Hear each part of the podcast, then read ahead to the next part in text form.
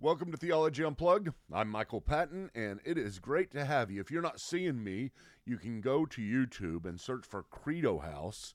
Credo House is where I put all of the stuff that I upload, all my videos. But if you're just listening, welcome. All of you all subscribe however you can to this podcast. Uh, let me hear back from you. I'd love to hear you. Notice we've been doing lots of stuff, whether whether it's the blog at credohouse.org or uploading these files or at my Patreon.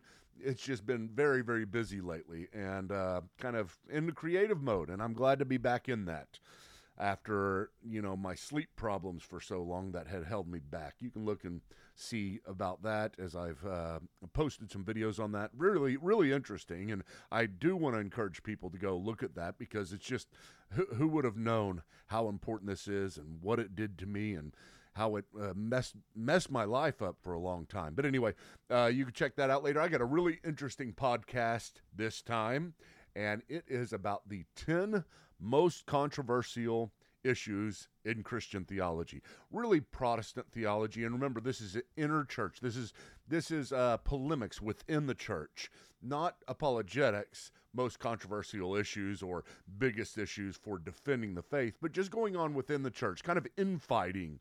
Uh, what I have found, and I've been in ministry now for what 20, oh, nearly 25 years and i've been teaching theology most of the time uh, had a little short stint at uh, Community Church.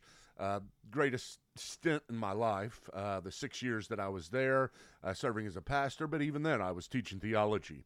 Um, the ten, 10 most controversial issues. Now, this was hard to come up with. It all started with the thought in my mind, wondering why a certain issue is so divisive. And we'll talk about that in a moment. And then I, I started writing about it and thought I'd, I'd write about it. And as I wrote, I was like, well, maybe this one's more divisive. And then I go, no, this one. And so I started categorizing them all and started writing them all down. And in the end, I came up with 10 issues that are the most controversial. So let's start. Drum roll, please. All right. First, we start number 10. Remember, this is countdown. It's not uh, just a list. This is my countdown. If you disagree, let me know. If I've left something out, let me know. I'd love to hear from you. Uh, but number 10, the doctrine of hell. And this is just asking questions like Does hell really exist? That is probably the main one there. The, the, some other controversies have gone on for a long time, but uh, more today than uh, ever before, or at least ever before that I've seen that uh, people are asking whether or not hell really exists. And this is where you come up with annihilationism. Do people just go to hell for a little while and then eventually they go out of existence? There is uh, issues of of uh, you know second chance theology or even issues of universalism you find within the church people believing that eventually god will reconcile all of creation to himself so that's every person. There's nobody going to hell. I don't subscribe to that. I do subscribe to a traditional view. Not the purpose of this podcast right now to defend the traditional view. I'm just telling you about the controversies that are going on. Of course, within the doctrine of hell, too, you've got the controversies, infighting about what is the nature of hell. Is it literal fire? Is it darkness? Is it, is it a bottomless pit? All descriptions in the Bible. Which one is it? I mean, it can, can it be all of them? Darkness and fire? It doesn't seem like it would work out. I've seen people try to reconcile those, but I, I just think uh, the Bible is using metaphors to talk about a very, very bad place that we don't want to go. And some people believe it's just separation from God. And I do believe it's separation from God, but um, I, don't know about the nature of hell. I don't know what I what I would say. I don't I don't think we should take a position exactly on the nature of hell. I think in the end we just need to say it's it's really really bad. It's not a place you want to go. I have a, a hope, even though I believe hell is eternal. I do, and I can defend that, and I think the defense is strong. I hope I'm wrong. Okay, I really do. I hope I'm wrong. So that's number 10. Number nine, the doctrine of the atonement. Once again, this is something that is more recent. This is something you find whenever, just like hell, uh, the existence or the rise of what was called the emerging church, no longer called that, but it's more of postmodernism people's confusion, rightly so, understandably so. People are confused. So many different options out there. They've been taught only one way for so long, been indoctrinated. And so they finally are able now in the last 20, 25 years to get out of their circles and see what other people's views are. And as this has happened, this has reopened the doctrines, most of the traditional doctrines that we have held and taken for granted for a long time. Now, sadly, for some of you, you to hear about me, I'm traditionalist. I think every one of the traditional views can be defended. Now, I hold to some of them stronger than others, but whenever it comes to the doctrine of the atonement, number nine, the issue is whenever Christ went to the cross, it's not the issue of whether he went to the cross Everybody knows he did. But why did he go to the cross? What was what was he doing on the cross? And those those uh, those few hours that he was there during that day, I think it was six hours that you have that uh, uh, things were were happening. Um, that what was going on? How how does the cross of Christ take care of our sin? That's the question.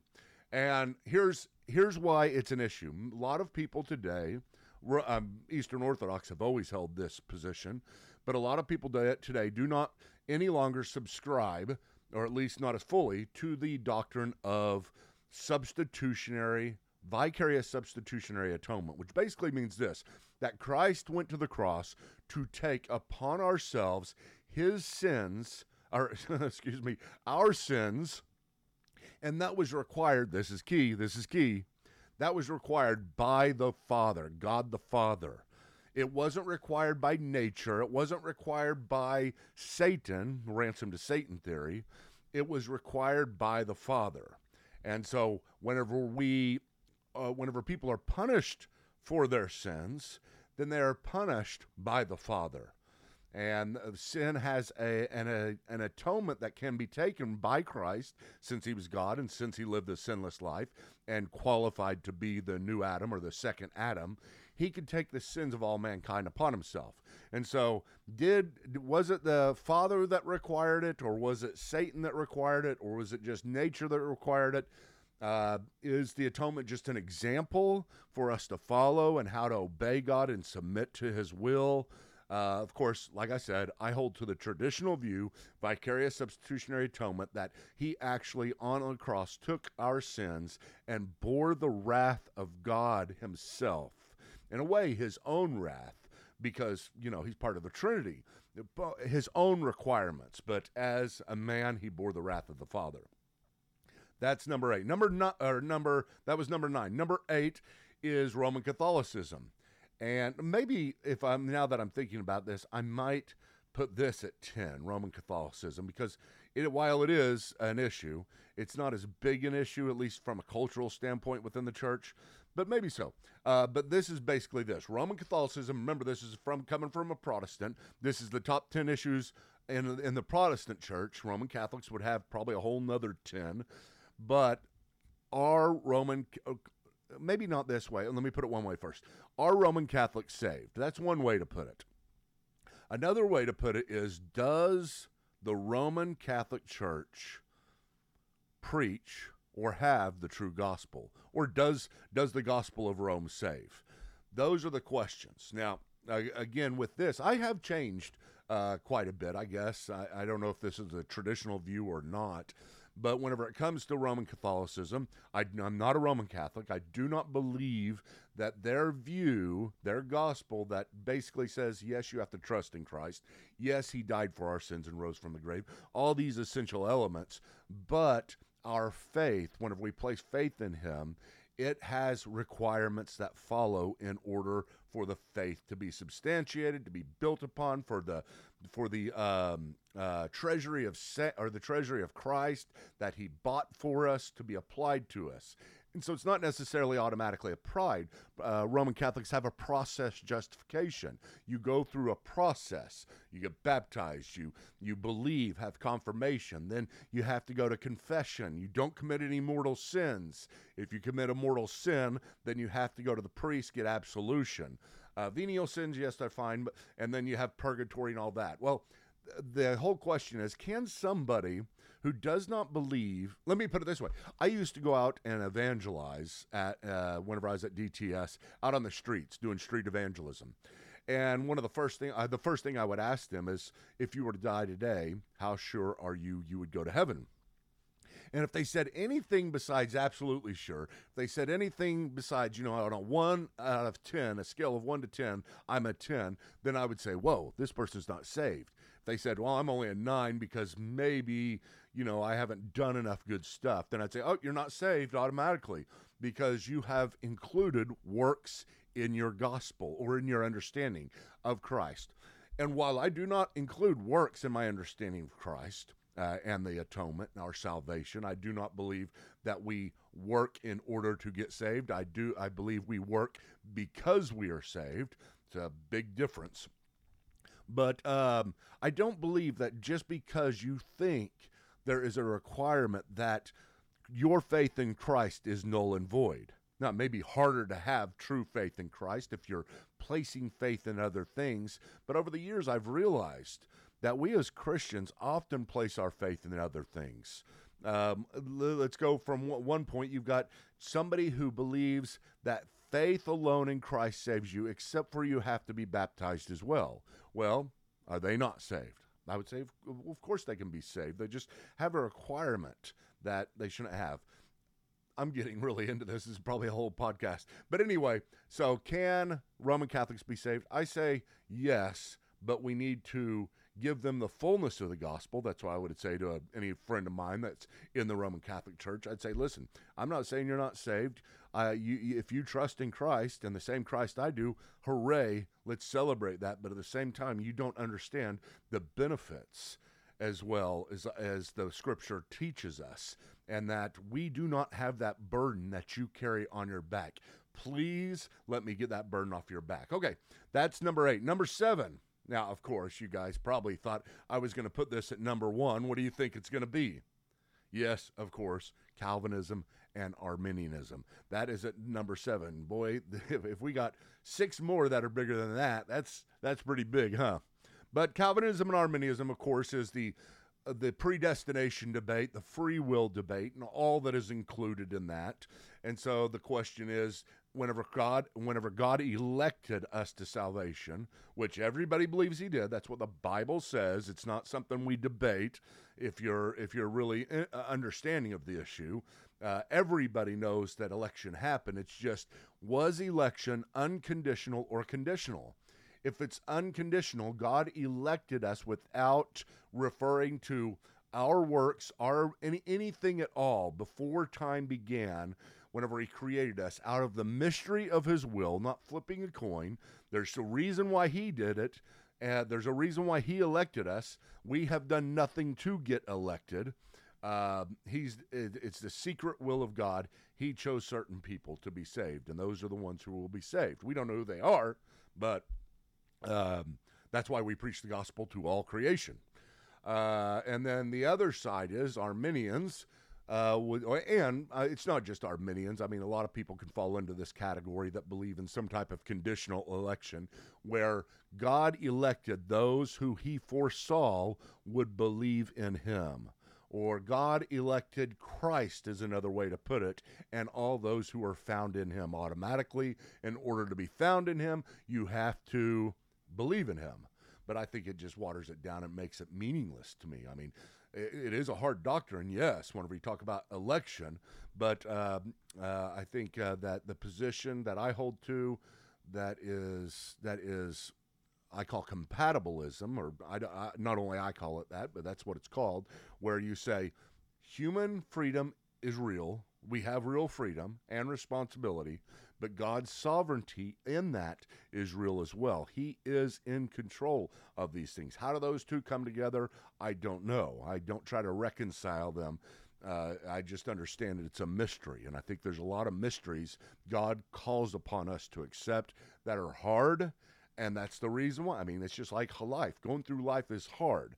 And God puts us through these things in order to test us, in order for us to grow. He does the same thing t- many times with doctrine. If we try to make them all more palatable so that they're easier to believe, and we don't have to struggle and wrestle with God, then I think you're missing the way God's MO. This is the way He does things.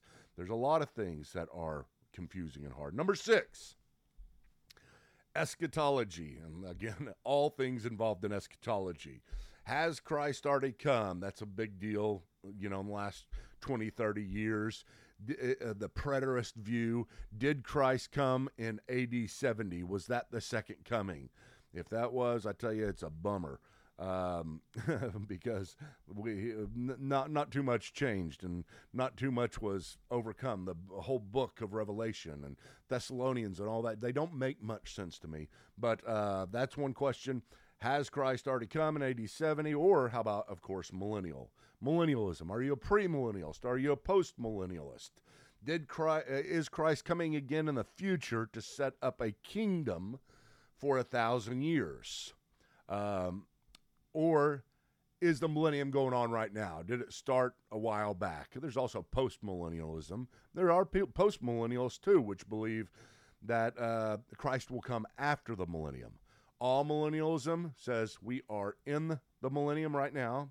Then you got premillennialism, who believes that the millennium is yet future. I still hold to that. And then, of course, even within that, you've got the rapture debate and the tribulation debate. So that is number six because there's so much to it. Sometimes it's even, you know, gone up to number one because of how much passion is involved.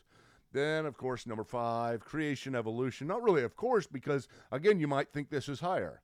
Um, creation evolution. Did God use evolution to create the world, or did he do it ex nihilo, not ex nihilo. Everybody believes it's ultimately ex nihilo, out of nothing.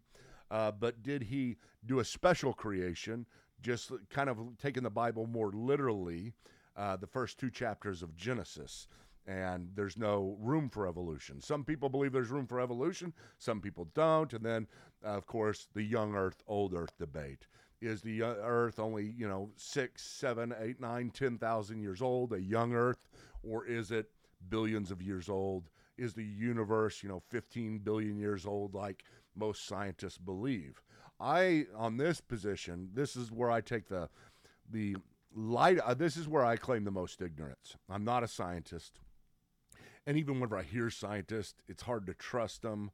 I don't think people, it, it just depends on the data that you have. How much data do we have, and what is that process through?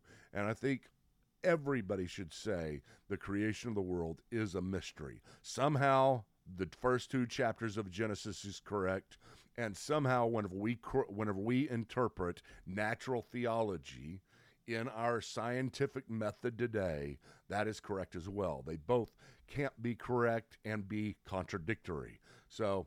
I leave it as a mystery, but it's still a big debate. Some people may move it all the way up to being a debate of salvation or just at least the, the it has major impact on the health of the church.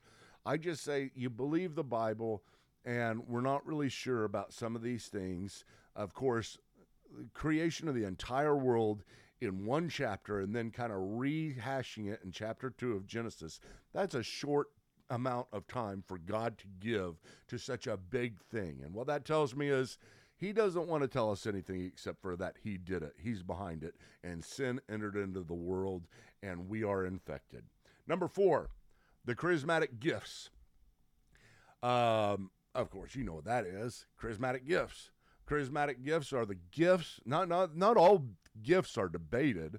I mean, for some people, like maybe hyper or uh, is it hyper millennialism? I mean, hyper dispensationalism. Hyper dispensationalists may not believe in any gifts at all, but most people believe that there are spiritual gifts. Um, and uh, there are certain gifts like tongues, like mm, uh, the gift of being able to do miracles, healings, uh, the gift of prophecy. I think the gift of prophecy is the most controversial. Second to that is only is healings uh, gift of prophecy stands out more because you're speaking on behalf of God, the authority that comes with that. But that is rightly so controversial. And uh, just like some of the others, I still hold to my traditional position. I am not a continuationist. I believe there are certain set of gifts that seem like that, at the very least, they are um, they are not in effect in effect the to the same degree, or at least they are not normative for the church today. There may be special occasions where these goes on these go on, but I've sought these my entire life. I mean, every charismatic I've talked to says you're not truly seeking it. They don't know my heart. I really am seeking it. I've never seen it. I've never seen it legitimate. Uh, my mind is God's, and it's too precious for me to give it over to somebody that to charlatanism. And uh, all I've seen is stuff that can be very easily seen as charlatanism. And whenever God speaks, whenever He does miracles, at least in my mind, here's what happens: it's undeniable. It's not something that, I mean, you can deny the source of where it came from, as, you know, the Pharisees did with Christ miracles, but you can't deny parting of the Red Sea. You can't deny whenever somebody is a prophet, the things that they have done to establish themselves as prophet prophets. God cares so much about his word. We've got to be careful with that. But charismatic gifts debate, that's number four. Number three. What is number three? Number three is I didn't know how to put this. This is hard. This is hard to know how to put it but you'll understand what I'm talking about right whenever I say it whenever I explain it. But cultural ecclesiology. Cultural ecclesiology. And this is basically trying to understand how is the church to engage with the world. That's one part of it. And another part is what is the purpose of the church? At least not the church as the body of Christ, but the church as a local unit that meets together. And well, what is the purpose? Let's say, what do you, why do you, what is, what is Sunday morning about? And so, whenever you talk about cultural ecclesiology, we're asking the question of um, uh, whenever you whenever you plan a church service, are you planning it for the unbeliever or for the believer or for both? Uh, so the idea here is one side may say, well, you know, the, your your liturgy and everything should be set up and tailored towards unbelievers. So you come in and don't make them cross too big of a bridge to come to the church. Make the church as comfortable as possible. Make it look like the culture as much as possible. This may go from anything from having coffee and donuts in the morning. Uh, you you may have a buffet there of some sort of breakfast. To whenever you have music is it a is it is it a band that is playing? Is there is there smoke and everything else? Is it is it the type of stuff you might see in the culture? And then uh, after that, you're talking about what is it that I preach? How is it that I preach? Or am I preaching to Christians that I'm trying to make more mature? And so my focus is upon them. And so I can get deeper and deeper and deeper. Or am I assuming that I'm talking to non believers? Therefore, I keep it light, I keep it topical. I um, every time I, my whole goal is to present the gospel and bring more people into the church. Now, again, this is this is a battle that is ongoing. It is a deep seated battle. It is one that is that is very very um, uh, emotional for many many people. That's why it makes it all the way up to number three. So that is number three, and then number two. This is kind of new to the list. I guess you would say, at least in the top ten, it is very very new to the list. But this is the homosexuality and the church.